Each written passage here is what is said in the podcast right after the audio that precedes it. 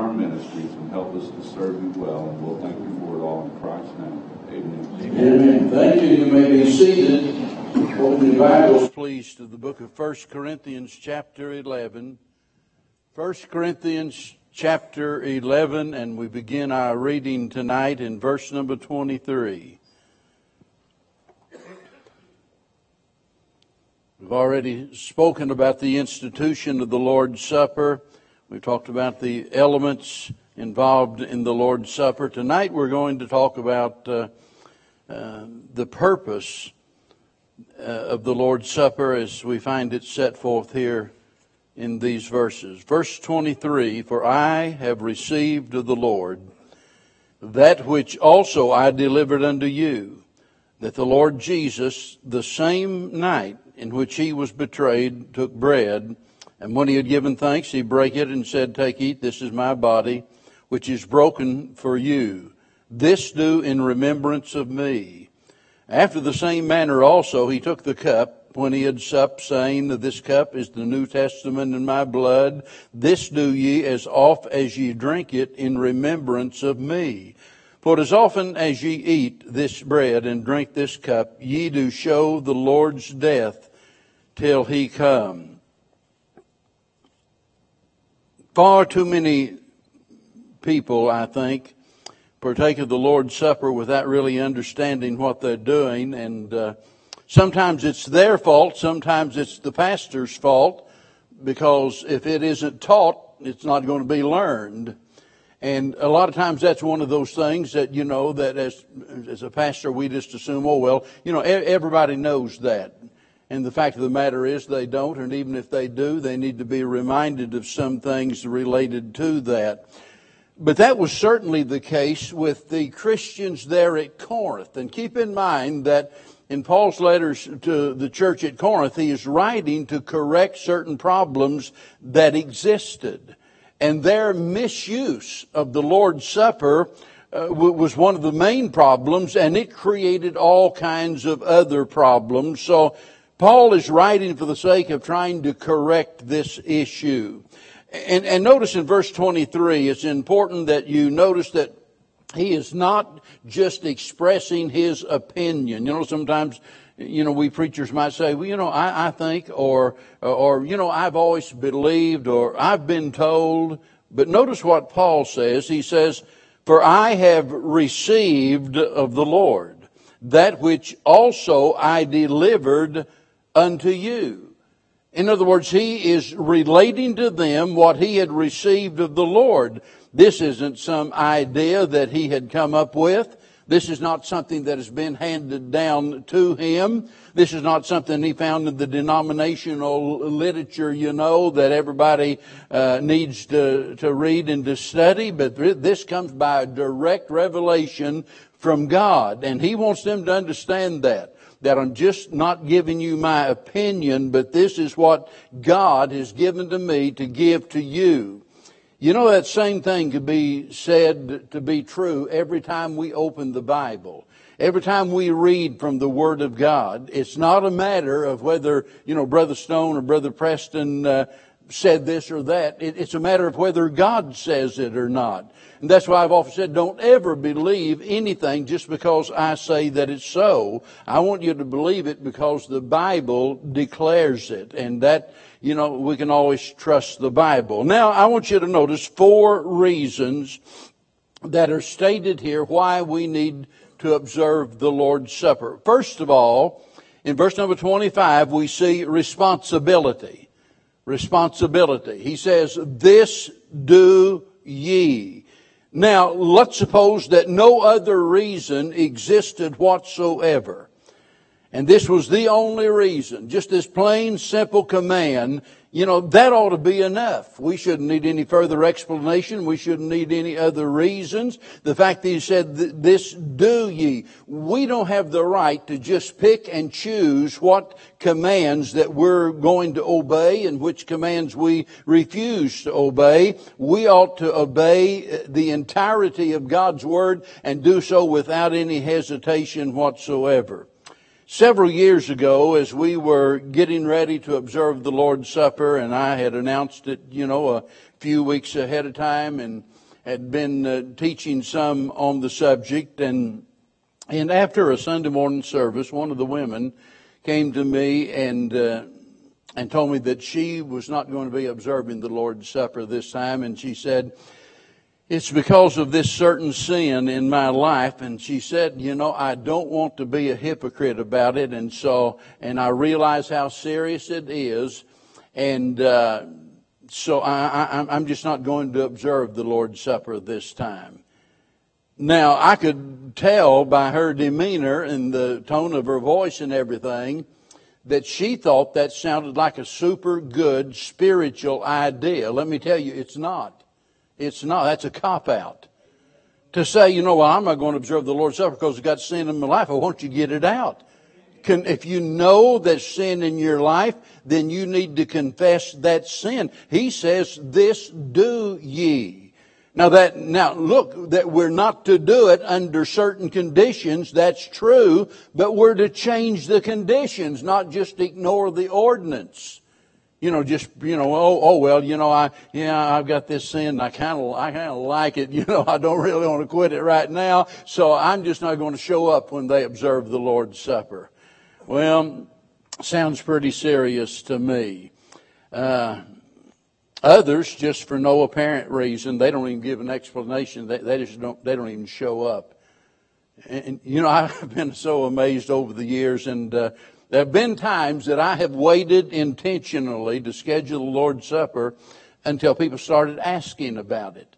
Because when people start inquiring about it, you know it's on their mind, and uh, and I think they're in a good condition uh, and position to to partake of the Lord's Supper at that time. But you would be amazed at the number of times that I've had supper, and so finally we do, and th- that's really amazing, isn't it? But look, we have a responsibility, folks. You know, that, that's, that, that's what he says here. This do ye.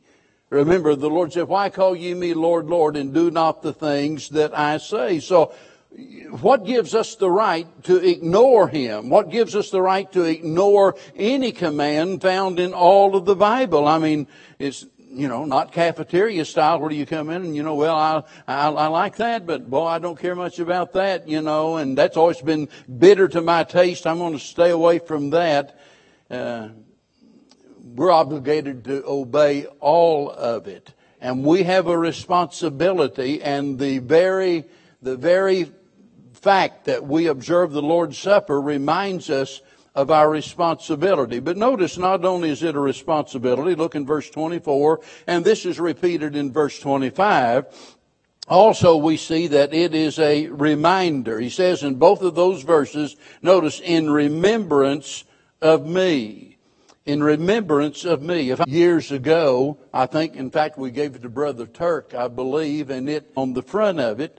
And, uh, all across America, I can guarantee you right now, in many churches, there are those words engraved on communion tables in churches across America. They have been engraved in, on pulpits and communion tables in different places down through all of the years. As somebody said, that is the text for a thousand sermons. And whenever you stop and think about it, and uh, notice, in remembrance of me. And then you start thinking about all of the excellencies of Christ. You think about His great attributes and, uh, and, and I don't doubt but what you could get a thousand sermons out of that in remembrance of Christ that, that it's impossible to just sum it all up in one little brief message. In remembrance of me. You see, it is a memorial. And uh, we can drive across this great country of ours in different places, and we see monuments that have been erected for the for the sake of commemorating great deeds that have taken place and great honoring great men and women that have contributed to the welfare of our society. Uh, those monuments play an important part in our nation's history. I think about whenever Israel, you know, was passing over Jordan and the Lord stopped them in the tracks and commanded Joshua to take the 12 stones and uh, put those stones there as a reminder to the future generations. And uh, that way, whenever he was dead and gone, and those children uh, would see those stones there, and they would inquire, What does this mean?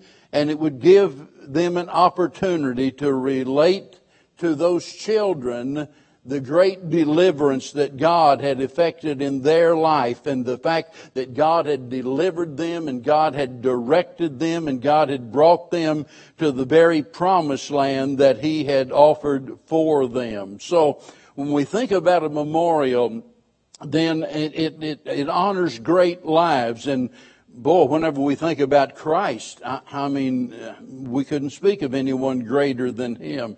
I, I don't know how you would say it. He's just in a class by himself. There's nobody to compare to the Lord Jesus Christ. And, and when we come to the Lord's table, we do so to honor his life. But not only does a memorial honor great lives, it recalls great deeds.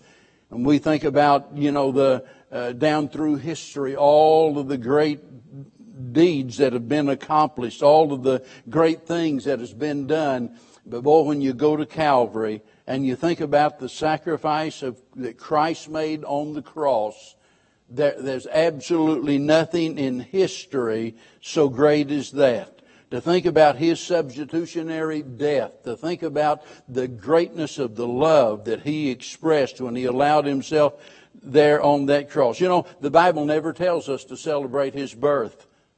A lot of people get all bent out of shape and think, oh, it's just terrible. You know, we're not going to celebrate the birth of Christ this year. And by the way, by the way, I, I know, I know preachers who don't. By the way, there was a time, even here in America, where it was a no-no to do such. You just didn't celebrate uh, Christmas. You didn't participate in that. It was considered to be a heathen holiday, even though it was done in the name of Christ. But the fact remains, even though we celebrate it, I don't think, listen, I don't think we ought to, you know, let the fact that the Bible doesn't tell us to stop us from doing it.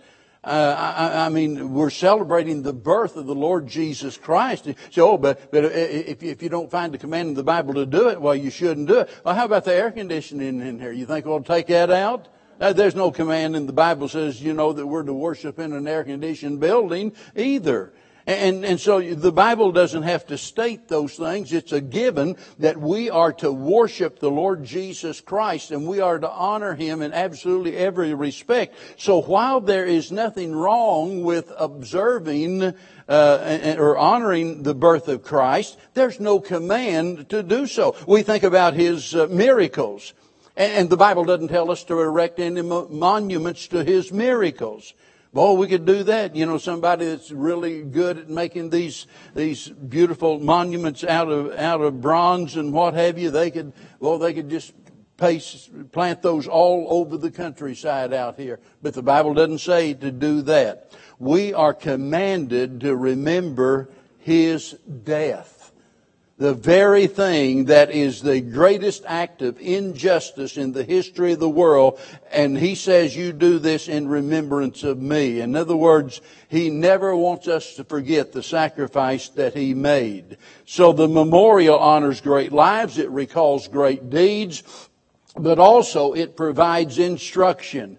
I just mentioned Joshua and the 12 stones that were placed. And listen to what he said in chapter number four. He said, that this may be a sign among you that when your children ask their fathers in time to come saying, What mean ye by these stones? Then ye shall answer them that the waters of Jordan were cut off before the ark of the covenant of the Lord when it passed over Jordan. The waters of Jordan were cut off and these stones shall be a memorial for the children of Israel forever. Now, when we come to the Lord's Supper, uh, you know, quite obviously, and then, you know, we've got the little children and what have you, and as they are observing us, observe the Lord's Supper, it gives us an opportunity to instruct them in the things of the Lord. I am all for children's church and we worship and things like that. I'm all for it for kids that do not have parents in the service. And I've never made a big deal out of this or anything, but I'll tell you, I think it's the most abused and overused thing that most churches do when the kids ought to be right there by mom and dad. They ought to see mom and dad shout hallelujah. They ought to see the tears in their eyes. They ought to be there when mom and dad kneel in prayer. They ought to be there when the worship is going on.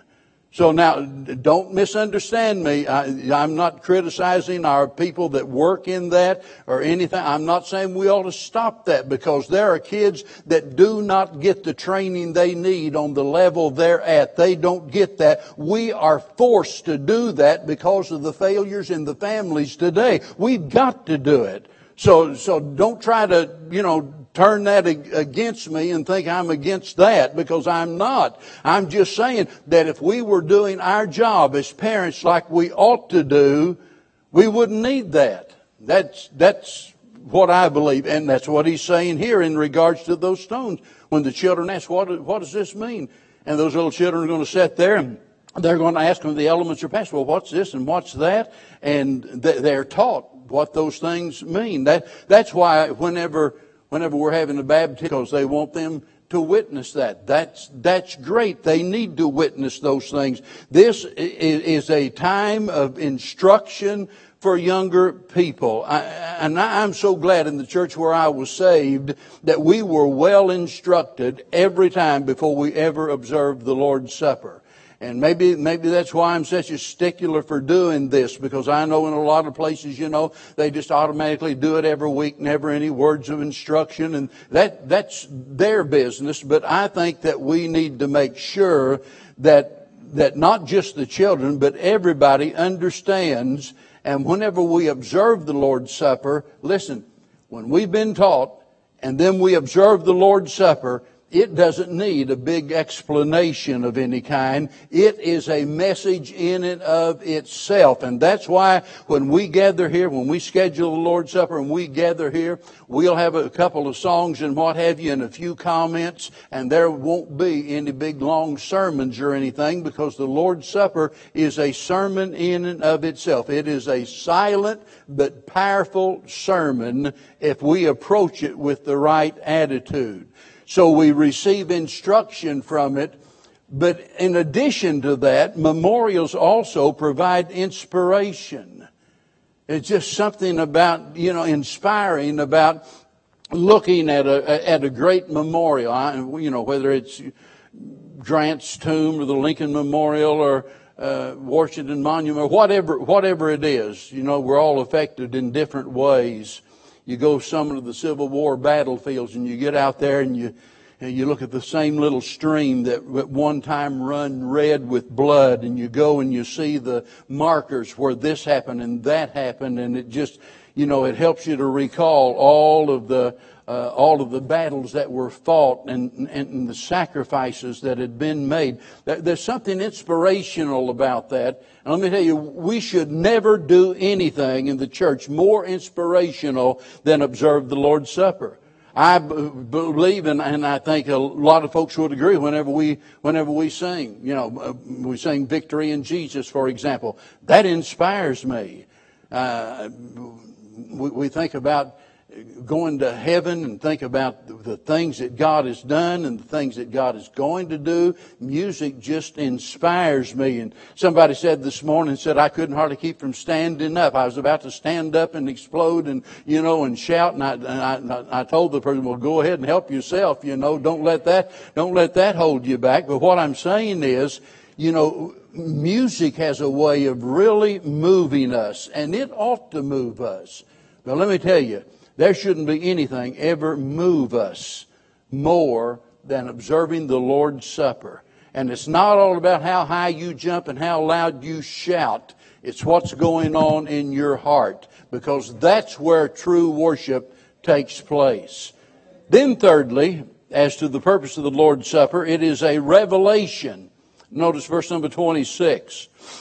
He says, Ye do show the Lord's death and that's what I just got through saying, that it preaches a powerful, uh, silent sermon. You do show the Lord's death.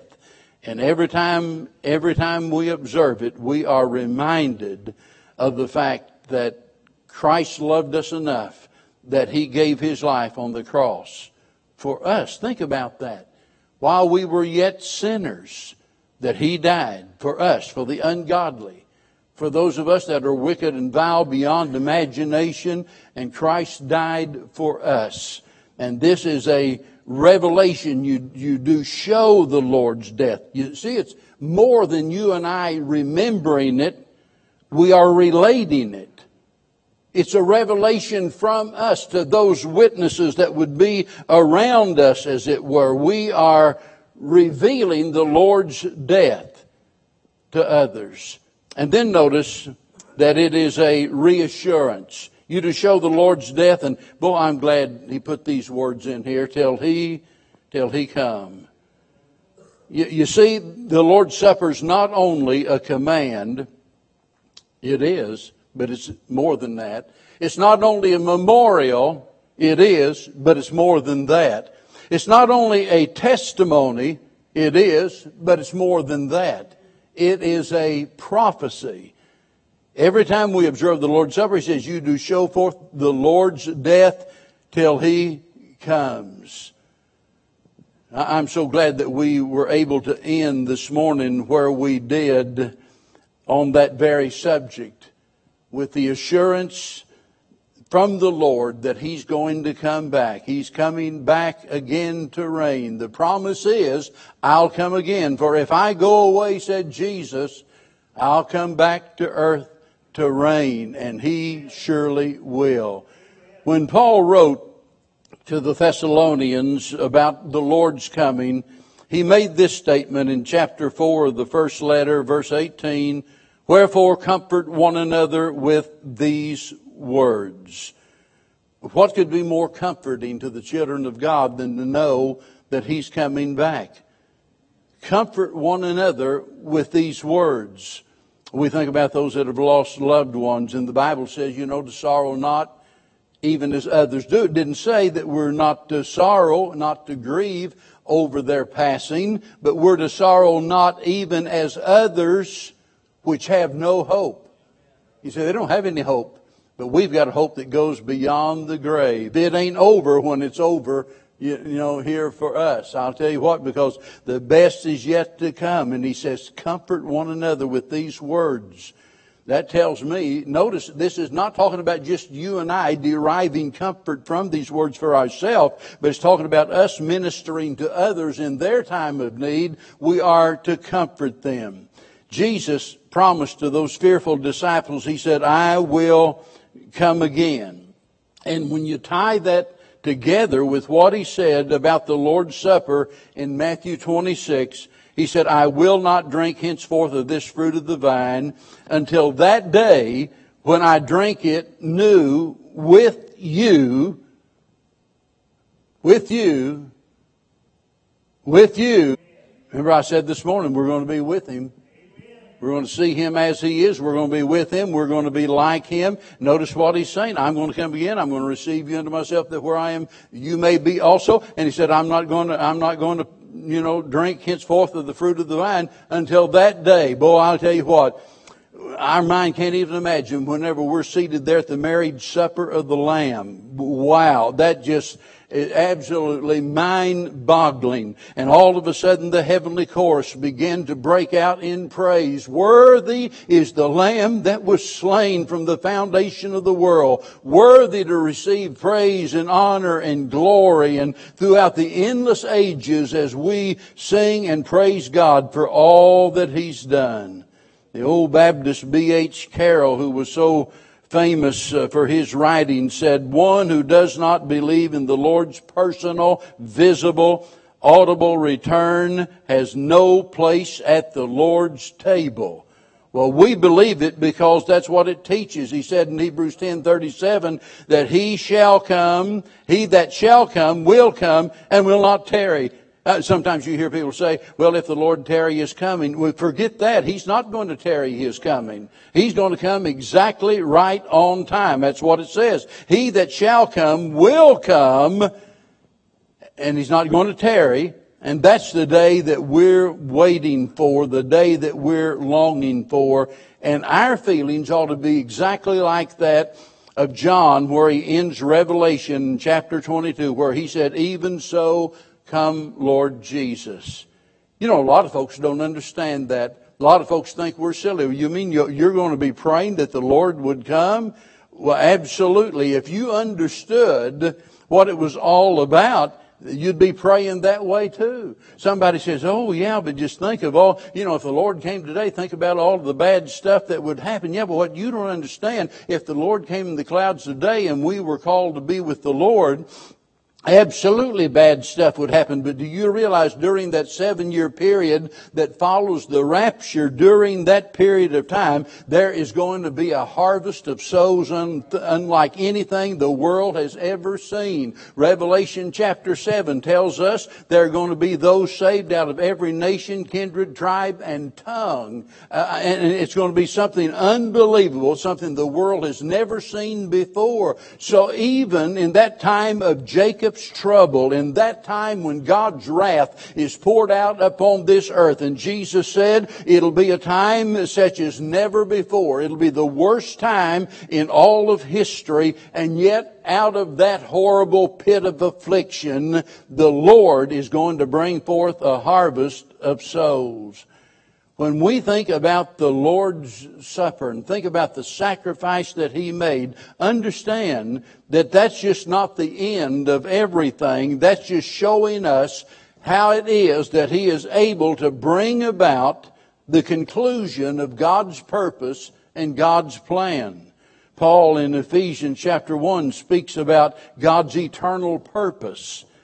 You see, this is not something that God just the last minute threw in gear because, well, the wrong people got in the election, you know, and they're they're controlling the country. You know, you know, I, I've got to do something and, and clean up this mess. No, the Lord had all of this planned out before the foundation of the world. He knew exactly what He was going to do, and I can't think of anything better than to think about the fact that the Lord might, you know, even come today. That's what we, what we ought, how we ought to feel about it. Uh, in the decline and fall of the Roman Empire, Gibbon wrote these words, and I found it interesting. He said, The ancient and popular doctrine of the millennium appears to have been the reigning sentiment of all Orthodox believers. Well, I don't know how anybody could doubt that. We've got people, you know, thinking and teaching and writing books and things saying that all of this premillennial return of Christ, that's all something that is new. Let me tell you, it's not anything new at all. Listen to what Marcus Dodd wrote. He said this expression, till he come, was the password among the early Christians when they met one another in the crowded streets of the city in dark places at night or elsewhere, their word of greeting and recognition was, till he come. The pagan rulers, officers of the law, and peoples were so bitter of their persecution of the Christian that it was necessary for the Christians to maintain secrecy. You remember when they met in the catacombs and had to, to hide for fear of their lives. And he said, one can easily imagine how the face of a Christian would light up as he met someone whom he did not know and from he, whom he might uh, fear bodily injury when that one would give the password till he come. Just picture that in your mind. You're going down this dark street and somebody's approaching you and, well, you don't know whether to, to run or fall on your knees and start praying and you perceive them to be a threat to you and then just as you get real close, you hear those words, till he come. And, and you knew this was the identifying mark Uh, uh, of a believer and somebody that you could trust and somebody that you ought to love. And you see, it is around this doctrine that we rally, as it, as it were, and that we unite as Christians, knowing, knowing that He's coming back. And every time, notice, every time we observe the Lord's Supper, He said, You show the Lord's death till He comes. You, you know, that that kind of encourages me. You know what it tells me? It tells me the world's not going to end tomorrow.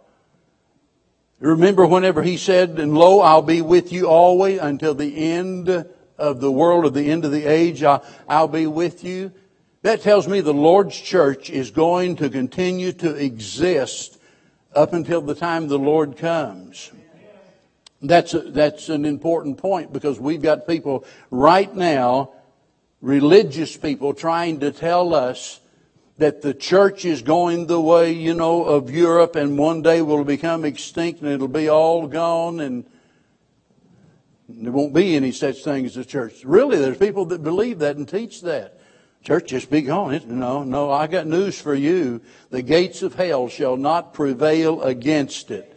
Uh, listen, if you want to be on the winning side, you better get in the Lord's church and with God's people because we might go through some hard times, but whenever it is all said and done, we're going to rule and reign with the Lord Jesus Christ. And He said, whenever you observe this, this ordinance that you show the Lord's death until He comes, and He's coming back to reign.